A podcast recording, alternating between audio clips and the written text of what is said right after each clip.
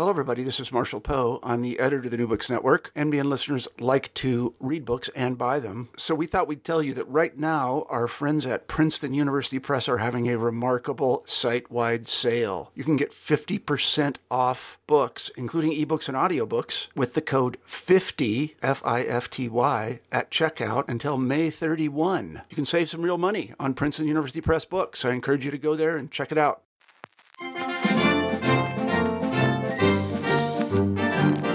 Welcome back to New Books in Politics on the New Books Network. I'm your host, Bill Scher. I have the honor of having on the show today the author of the new book, Gaslighting America Why We Love It When Trump Lies to Us, Amanda Carpenter. Thanks for being on the show. Of course. Thanks for having me, Bill. You are a CNN commentator. Uh, you are a, a conservative uh, in good standing as for, at least from my perspective. Yeah, in my small group of conservatives left, yes, yes, in very good standing in this very small room. But you are you you wrote this book saying not just that Trump is a liar, that he is a systematic liar, and he won because we love it that Trump lies to us. I, I imagine that when you got into politics more than a decade ago, you would not have envisioned yourself writing a book like this. No, absolutely not. I mean, usually when politicians are exposed telling lies, there's a backlash, they're discredited, they feel a sense of shame, they apologize, and then they go off into the ether. That is not the case with Donald Trump. He takes lying to an entirely new level, which I describe as gaslighting, and the environment rewards him for it. I make the case that there's three major centers of influence in the modern political system. You have the Republicans, who the base loves it when he lies because it's an expression of shared loyalty to their causes. When he says things like lock her up or we're going to build the wall and Mexico is going to pay for it, those things are not true, but it's a form of virtue signaling that he is willing to say whatever to win. And the base eats that up the Democrats love it when Trump lies because they keep falling for this fantasy that the next lie or the next stupid thing he says is going to do him in, and that the old rules of political play are still apparent when they're not because the Republican base, again, eats it up. And then you have the media, which loves it when he tells lies because it provides endless material that is very, very easy to produce. Whether you're a blog, a TV station, a print reporter, the easiest thing to cover for clicks and subscriptions and ratings is a he said, she said. You just have to play the tape or get the quote of what Trump said and get reaction. It is so easy and they can't get enough of it. How how is gaslighting different from the usual lying that we expect from our politicians? A lot of politicians lie. Um, George W. Bush said there was going to be WMDs in Iraq. Uh, Barack Obama said, if you like your health care plan, you can keep it. Those are lies that I believe were told by people who thought that it would probably turn out to be true. They didn't know it was going to be wrong, but they were kind of hoping it would come true. Trump's lies are with the intent of just creating an entirely new reality. And this is the best way of explaining gaslighting. Imagine you're walking down the street and someone says, Hey, Bill, what color is the sky today? You look up, it's a beautiful day. You say it's blue. They say, no, no, no, it's green. And you say, no, it's pretty, it's blue. And then that person gets all their friends to say, no, it's green. And then they have these scientists come out with studies saying, well, under these conditions, it can certainly appear green, or maybe appear green to some people because they're colorblind. And then you start to say, okay, maybe you have a point. And then let's say CNN has debate panels to debate whether the color of the sky is green or blue. And you either start to doubt your faculties and start to say, okay, I can see how it's green. These people believe it's green. Or maybe you just go completely crazy. Like, hey, you idiots. Obviously, the sky is blue. You're stupid. I can't stand you. No one should listen to you. And then you're gaslit. Either you become dependent on what these manipulators are saying or you go crazy. That's gaslighting. Now, I can see how the media is attracted to that because, as you said, it produces easy to produce content. I can see how Democrats would be uh, sucked into debating it because they want to prove that their facts are correct. Um, why is it, how does it virtue signal to his base? What is special about gaslighting that the mere utterance of basic conservative principles can't do? The place where this all starts in terms of defining Donald Trump as a political figure is with birtherism. You have to remember when he started to emerge as a possible Republican candidate was when he started dabbling in birtherism. Now, I'm not even sure Donald Trump believes in the whole thing, but here's what I'm certain he did know. He knew there were a lot of Republican voters who were still really mad at John McCain and Mitt Romney, even for not going as hard against Barack Obama as they should have. They wanted a candidate who would seriously pick up any weapon on the battlefield and use it against the enemy. And those candidates refused to do it. And Donald Trump knew that there was a base of voters who were interested in this issue, um, not only for discrediting Obama, but you know, probably you know, playing to the racist elements that were out there. And so this is the first step in what I define as Trump's gaslighting processes process. He finds narratives that really no one else in their right mind would approach, but can be cultivated into something politically fruitful. Because remember, he didn't start doing this until Obama's second term. The birtherism stuff was pretty much over with John McCain's campaign. You know, all the lawsuits with Orly Taitz and all those crazy people, it was over. But then he started doing these interviews saying, well, has anybody looked into this? He may, I've, there's a lot of reports on the internet. Um, maybe, maybe there's something to this.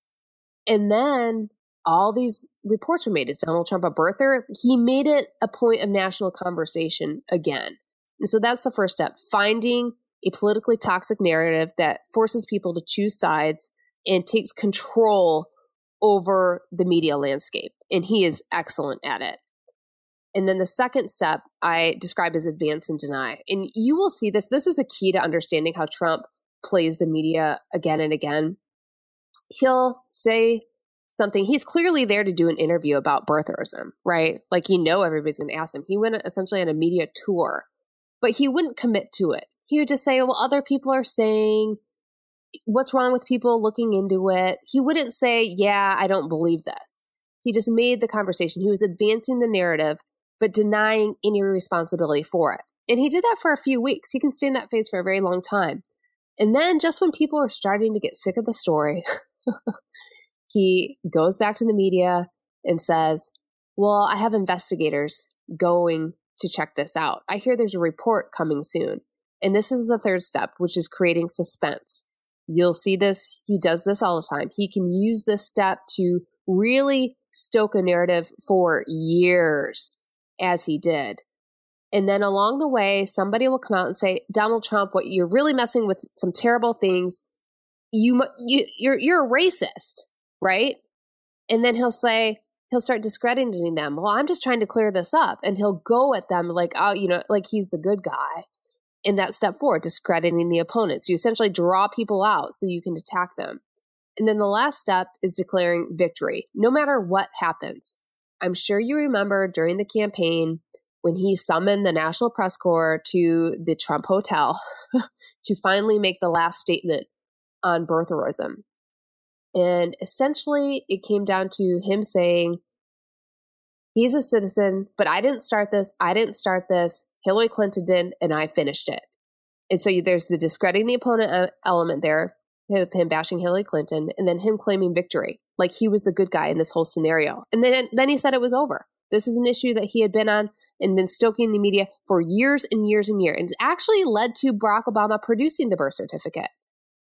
I mean, it's it's really incredible. And so when you see him find a target and zone in on these weird narratives, you'll see these steps become apparent because he's just an old dog that does the same tricks again and again and they keep working. And so the point of the book is for me to show how he just keeps doing the same things again and again and we keep falling for it because I don't want these tactics to work. I want Republicans to win, but not like this. And so this just needs to stop.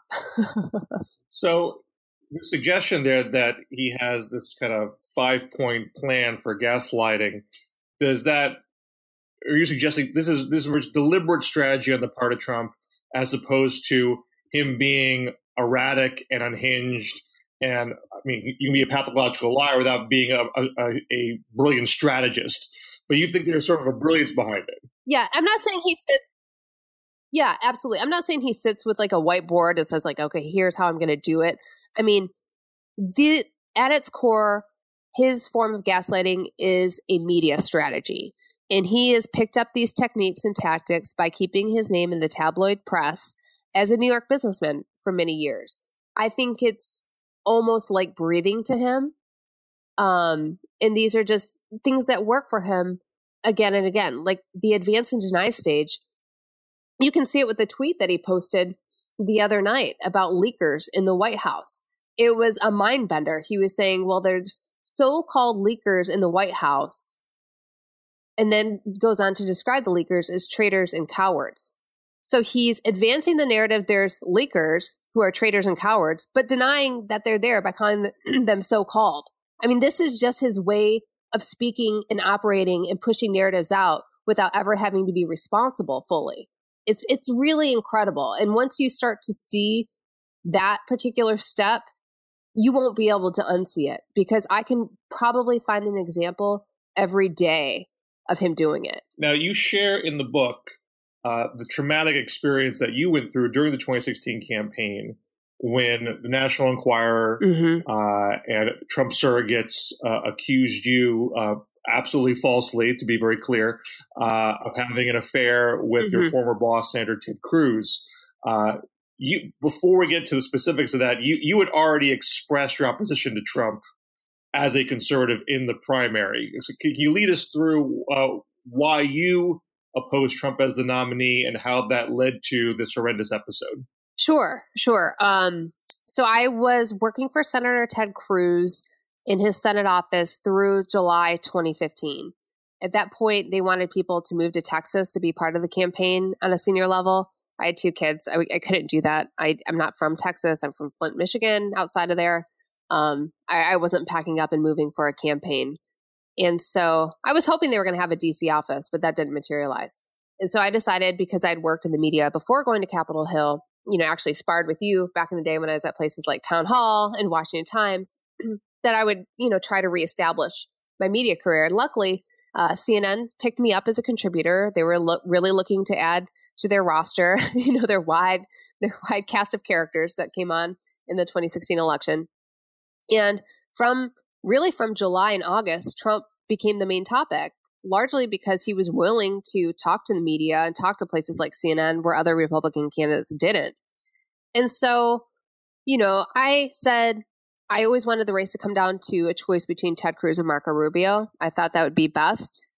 And to me, the more that Donald Trump talked, the more he became a non starter. It started with his uh, eagerness to talk about expanding libel laws against journalists that printed unfavorable stories. That was really the first line for me. Um, the second line was just his his kind of smear tactics, calling John McCain, saying that he wasn't a war hero, he didn't like people got captured. To me, that was just a non-starter for anyone who would be commander in chief. Period. The end. Let alone the things that have come out of that White House since then. Uh, later on, him willingness, him talking favorably about torture techniques and saying that he wants to do torture. Um, that was another bright, bright line. And eminent domain was actually important to me too, because uh, he supported eminent domain, which is the government seizing of property. Um, so, like, there were things in the mix where I'm just like, this guy just doesn't have the mindset really to lead the military, but also the free speech issue was big to me. Um, and that only intensified. And so it really got to you know, a breaking point where I felt like I had to say something very specific in early March. I was writing at a place called Conservative Review. And to me, what was really disheartening were the elected officials who were coming out and endorsing Trump, who I really just viewed as rank opportunists who saw a chance to get on board with the presidential campaign and make a name for themselves. That, that's what it seemed like to me at the time. And so I wrote, you know, being very provocative, a blacklist of saying these are the elected officials who are endorsing Trump, who should know better. And you know, I would never work with people because of the poor judgment that they are showing. And so it wasn't like saying these people shouldn't, you know, have work or whatever. I'm just saying like good conservatives should never work with these people again. They have terrible judgment in doing this. And so at that point, I became a target. Um, a lot of the Trump blogs went after me, like uh, Gateway Pundit, Jim Hoft, who I had known from Tea Party work and stuff, working in Senator DeMint's office, and who, you know, has really gotten extreme for Trump and done things I never would have predicted since then. Um, you know, came out against me. Sarah Palin, who I had once, you know, really looked up to and met a couple times, wrote a Facebook post, you know, going after me.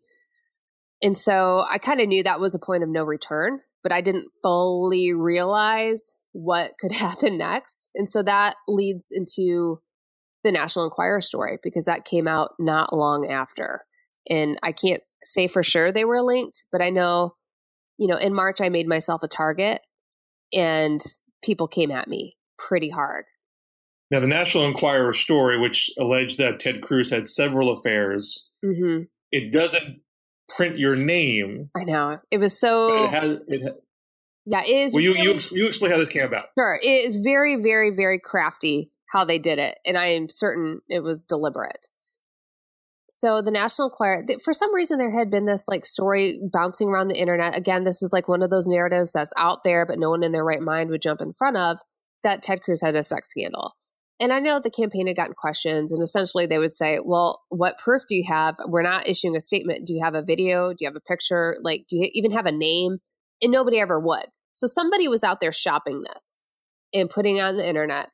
And then lo and behold, the National Enquirer does a front page story. Pervy Ted Cruz has five mistresses. And on the front cover were the images of five female faces but they're pixelated. But people on the internet could pretty much figure out who they were.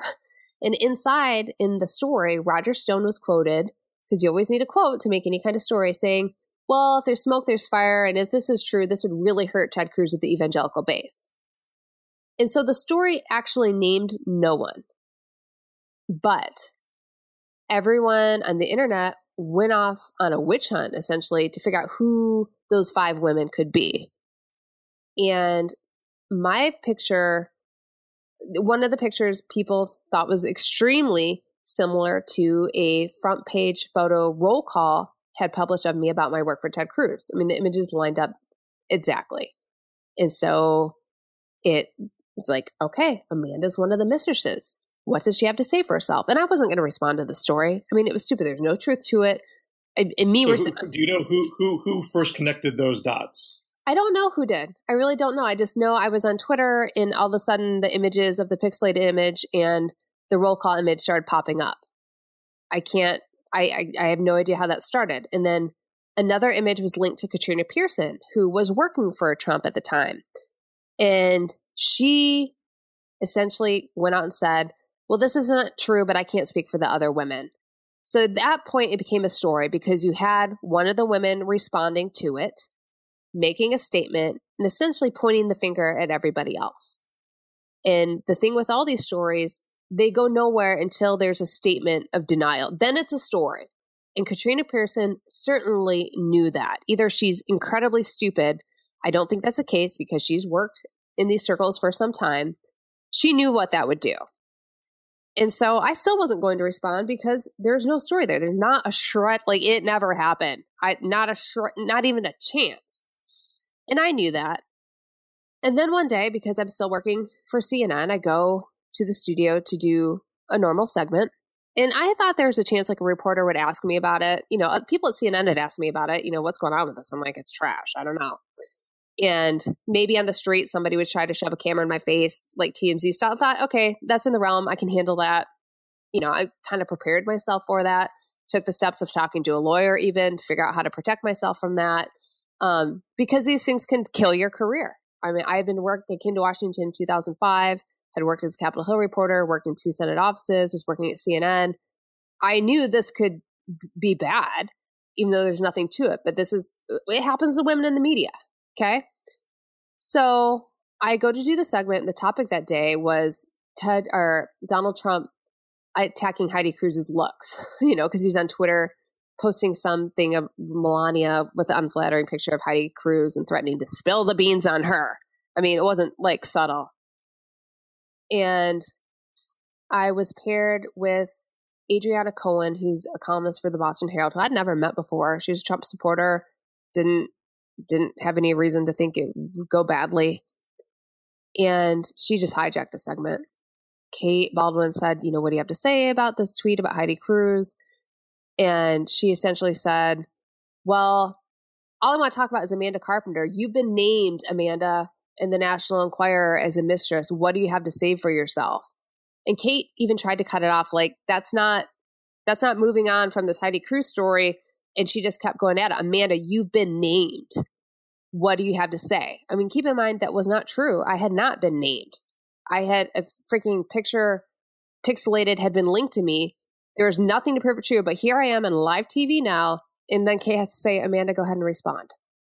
And so I had to respond to this thing that was completely untrue, knowing full well everything I was going to say on national TV was going to make it a story. And I just, I said, this is tabloid trash. You know, um, if you want further comment, talk to my lawyer, but I'm not backing down on my criticism of Donald Trump because I was absolutely certain that's what this was about. It was about my criticism for Donald Trump. I don't think it was an accident that Roger Stone was quoted in the story. Don't think it's an accident that the National Enquirer, who's very close to Donald Trump, ran with this story. Um, you know, I, I was pretty sure why this was happening, although it was completely unfair and untrue. And at that point, I was starting to be gaslit. I was forced to respond to this completely fake narrative and fight my way out. And is that a situation where, in a lot of cases, you can look back and say, I would have done X differently, but what can one do on live television in that moment differently than what you than, than what you did? Is it? I mean, that sort of seems to be the essence of gaslighting, where you're just kind of trapped and you can't get out of it. Mm-hmm. I I don't think I would have done anything differently. You know, I couldn't have not gone to work. I couldn't have. I'm proud of what I said in the air. I'm proud of how I handled it. What I regret is what came later. And so after that segment, I mean, I just I didn't expect that to happen. My phone started blowing up. You know, all these reporters know how to get a hold of me. What do you say? What do you say? What do you say? I'm like, I'm not saying anything. I said everything I need to say on the air. But the internet was just going crazy. Uh, the Cruz campaign had issued a statement. Trump campaign issued a statement, and what he said was so Trumpian. It essentially said, I hope it's not true, but the National Enquirer has been right before. And unlike Ted Cruz, I don't surround myself with a bunch of innocent people trying to pretend they're innocent. And once again, the National Enquirer has got it right before. And so he was, you know, advancing and denying, pushing that story out. And I went offline. I I can't listen, I handled comms for Ted Cruz during the shutdown you know, the beginning of his campaign. I know what a lot of incoming fire looks like. This was on a completely different level. I could not even begin to monitor the tweets and things that were coming in at me. I it, I I couldn't even triage it. It was coming so fast. I mean, people and these are things that I needed to respond to. It wasn't just hate tweets, which I can handle. Like fine. It was people photoshopping images of my kids, claiming that, you know, I had a cousin in Michigan who confirmed the affair. Not true fake Facebook accounts of my husband purporting to confirm the affair. I, it was wild. And so my husband was set to work at that. They're essentially like, you know, my my friends and my husband like, don't look at Twitter, just stop. And so I tried to go offline. And then that Sunday was Easter. People were even coming up to me in church saying, What's going on here? And I live pretty far outside DC. This isn't, you know, I'm not in McLean. I am outside the Beltway and people are coming up to me saying what's going on. And so that was okay. I felt good that, you know, I had a handle on this. But then I started going back online on Monday, and that's when I lost it. I mean, this is when I, I feel like I was really gaslit because Dean Scavino, who's a White House social media director, started pushing this crazy video, which is really just a string of images of me taken off the internet and just, you know, stupid picture I did, had taken, like trying on clothes in a mirror, and just strung together like it proved something had happened. And so at that point, I felt like I had to respond to it again. And, you know, I essentially said this is harassment by a presidential campaign. You know, you trolls need to go back to stuffing, huffing chemtrails. I said unkind things about Donald Trump's record with women. Um, and I didn't say anything that was wrong, but I, you know, I was raging. And my husband came to me and he said, You're going crazy. You have to stop this. But I couldn't see it. And then I got a call from, you know, people at work who said, Okay, now that you want to respond, essentially you, need to come back to CNN. And I had to do an interview with Jake Tapper about it. So I wouldn't I wouldn't have done that. I didn't want to sit down and do an interview with Jake Tapper about a affair I never had. That's not something I ever wanted to do. But then I had to clear it up. So that that was the mistake that I made, big time. Uh, we're talking with Amanda Carpenter, author of Gaslighting America Why We Love It When Trump Lies to Us. So, so after that kind of searing experience, uh, how does that change your whole worldview of politics? Does it, does it make you rethink things in the past about how uh, politics is waged, what other Republican campaigns have done, what how Democratic campaigns are are, are run? Or I mean, how much of your political uh, philosophy and worldview has been altered by this experience. I suspected it before, but now I know it. And that's that lies, smears, and conspiracy works really damn well in campaigns. We want to think as Americans that the best guy will always win. Nope, that's not true. That is not true. These kinds of smear tactics work I mean, I could have had my whole career derailed, which is, you know, a minor subpoint in this, but I just think this is illustrative of understanding the rise of Trump because you keep seeing these things happen again and again. And it's because it works. Gaslighting works. In this environment, there's a constituency to create lots of incentives for Donald Trump to keep lying and smearing his way to, the highest political office in the land. And I'm not sure this any of this would have worked had he not been faced with Hillary Clinton, who was also pretty deeply flawed. Um, but I want people to understand that there's power in this stuff. And the way that Donald Trump attacks people, he makes it very, very difficult for them to respond in a credible way. And I think people should look at the way that he's attacked James Comey he essentially boxed Comey in pretty dang hard by calling him a leaker. And then Comey's only choice to get his side of the story out was effectively to leak his side of the story. And then as Donald Trump is attacking him, his character, the FBI, he writes, you know, this very thoughtful book, put a lot of time in it. He goes on a media tour. And all people do is pick James Comey apart for not responding the right way. How many times did you hear that James Comey is too sanctimonious? and too full of himself. Right? Like, is that the message? He's out there trying to present his version of events and defend his FBI, his record, the actions he taken. But now it's a character issue with Donald Trump of all people. And that is a very real dynamic. Now, the vast majority of your book is putting the blame on on Trump and Trump surrogates and Trump voters. Uh, but you don't let Democrats off the hook either. How are Democrats? Uh, what responsibility do Democrats have to take in this whole gas line dynamic? Well, it was no secret during the election that the Democrats wanted Donald Trump to be the nominee because he would make the Republican Party look like a bunch of racist, hate filled mongers.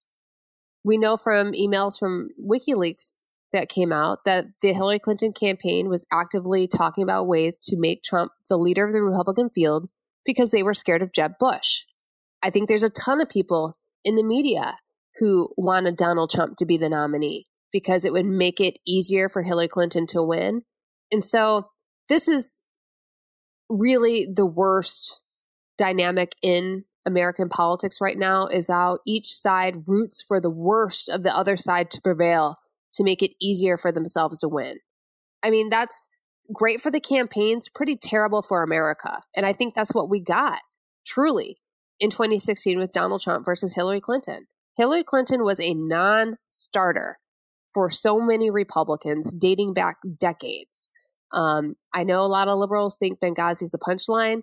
That was pretty darn real to Republicans who didn't trust her to be commander in chief because of all the nonsense surrounding telling America what happened there. And then the emails, which she certainly took great lengths to obscure from public record. And, you know, I can understand where she's coming from, but they lied and stonewalled and did all kinds of stuff that proved er, all the things that Republicans suspect about Hillary Clinton for so long. And there's a lot of conspiracy that I get into um, at play there with Hillary Clinton because she had a lot of unfair things, like completely untrue things thrown at her that had no basis in reality. I referenced the um, the death list, right? I'm sure you've gotten this at some point in time of all, apparently all the people that Hillary Clinton and her husband have killed over the years. People think that's real, and even people who know it's not real kind of go along with it because it just confirms what they want to think about Hillary Clinton anyway. And so these things are very deeply rooted in the American culture uh, you see it play out now in insane levels with people like Alex Jones, who I want to dismiss him and poo poo as much as anybody, but man, he has a lot of followers. And those people don't necessarily think everything he says and does is real, but it's fun to watch and let's go along with it anyway. So what is what is your sense now of the the conservative uh, electorate. Uh, so here you are, you, are you're, you're still holding the conservative torch. You, are trying to protect conservatism from uh, Trump's uh, behavior and, and in some cases his platform. Uh, but has this gone on so long that Trump and conservatism are so intertwined that they can't be separated? Yeah, I'm not sure they're going to be. I mean, well, here's the first thing: until we have better choices in the system, Republicans are going to stick with Trump. You know, uh, they're going to take the policy wins. They're going to turn a blind eye to all the character issues. And that's going to be that. I keep getting people asking me, like, well, how will the Republican Party survive? How will they do? And I just say, until the Democrats present a better alternative, they'll probably be just fine. What are you talking about? The Republican Party is going to implode. There's there's no better choice. If you care about low taxes and, you know, shrinking government, even though that's not happening with Donald Trump. And you still distrust the Democrats on national security issues and their stance on abortion at 20 weeks or more is a non starter. There's nowhere for Republican voters to go. And so they're going to go along with Trump until there's an alternative. They're going to be fine. They're going to stay in power. The end. I mean, is it a question of Trump delivering policy wins, and therefore, if he doesn't deliver policy wins, there he's in trouble, or is the gaslighting itself? So, well, wait, hold on. Okay, if Trump doesn't deliver policy wins, does that mean they're going to surrender everything to Democrats? No. like we're we're held hostage. There's nowhere to go. It's Trump or nothing. Like it's Trump or Trump. well, to take for example, uh, you know, right before we talked, Trump had a tweet saying uh, this Chinese telecom company was in trouble because of uh, American actions, and so he was going to direct the Commerce Department to reverse it because we need to save Chinese jobs. So here's something that is sort of 180 degrees opposite of everything that he campaigned on. It, it, is something like that have any chance of making a Trump voter saying, "Wait a second, you know, now you're gaslighting me"? Yeah, I mean, I think you still you see some voters saying uh, this isn't re- really what we signed up for. But again, we're stuck on the boat. There's until there's another election. I mean, is there a Democrat that's going to stand up and say, "I'm going to put an end to these contracts and I'm going to put every government agency under an audit to drain the swamp"? I don't think so. I, I would like that. I would listen to a Democrat who says something like that. But if the if bad things are happening and you're upset, you don't go to a candidate who you perceive as doing worse things. Now, you would you say that? I know it's like very upsetting. um, we don't have to end the end the whole thing on a down note, but we'll get there. Um, yeah, good, good. We can only go down from here. um, you do say in the book that Trump is not the first presidential gaslighter in history. You do um, take Nixon to task um, can you speak a little bit about that? And are there is it just Nixon and Trump, or is there more examples that you think we you can look back on and say, you know, that? Well, we'll do uh, quickly. Obviously, the Clintons gaslit America by denying any relationship with Monica Lewinsky. I mean, that girl got torched. Um, say whatever you want, the affair, blah blah blah, the investigation. they went out and described her essentially as a Looney Tune, a narcissist, an obsessive. Meanwhile, the president was inviting her into the Oval Office, sending her gifts. Mean, they were pretty much boyfriend girlfriend. And yet, this girl got hauled into the Ritz Carlton by the police. They threatened to throw her mom in jail. I, she really, I think Monica Lewinsky deserves a big retelling. I don't condone what she did at all, but the way that she got trashed by the people looking to support Bill Clinton over a complete lie is pretty incredible in the light of Me Too. And even she's spoken about that a little bit. And even last weekend, she was invited to this town and country event as a guest and got disinvited because Bill Clinton was going to be there. So that's amazing to me. And, but it doesn't compare to what the Nixon administration did with Watergate. I think the you know, a lot of people compare Watergate and what's happening with Russia. And there are comparisons there, but people don't pay enough attention, in my opinion, to the enablers that both Nixon and Trump have surrounded themselves with, who will go to such insane lengths to defend their president out of loyalty to him. The similarities are pretty amazing. Both Nixon and Trump got into trouble because of their deep paranoia about government leaks with and their resentment towards the press. That's really what created that's why the Watergate break-in was created um, because Nixon was upset that somebody was leaking the Pentagon Papers to the press. And keep in mind, Watergate was like the third break in. They had already done a few before successfully. Donald Trump got into trouble with the Russia investigation because he believed the FBI was leaking against him to the press. That led to the firing ultimately of James Comey, which led to the appointment of Robert Mueller. So there's similarities there. But they both had people willing to go along with it.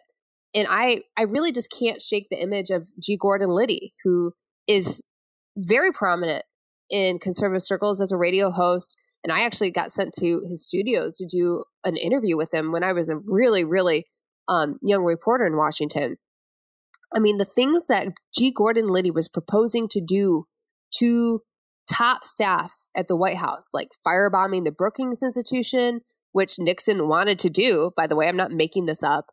Um, poisoning a reporter, uh, doing all kinds of destruction of the Democratic Convention, kidnapping people. I mean, it was the whole deal. He went to prison for it. A lot of people went to prison for Watergate. And so, how this relates to Trump is that I think he inspires the same degree of loyalty with his people. Maybe not criminal loyalty, maybe not killing people like Gordon Liddy wanted to do. Um, but the similarities just jump off the pages of history when talking about the thing as a witch hunt, calling it a hoax, saying that both Watergate and the Russia investigation is something only the DC elites care about. I mean, it's like they ripped the talking point straight out of Watergate. And here's where I think history tells us these gaslighting techniques don't work. Trump is an effective gaslighter because he does it offensively. He kind of picks a target and goes after it and makes people meet him on these terms. Presidents are not successful when they do it as a defensive measure. It didn't work with Watergate because ultimately the truth came out. They ultimately were not in control of those events, like when Donald Trump takes on Jeb Bush or Marco Rubio or Megyn Kelly um, they're not running the table here.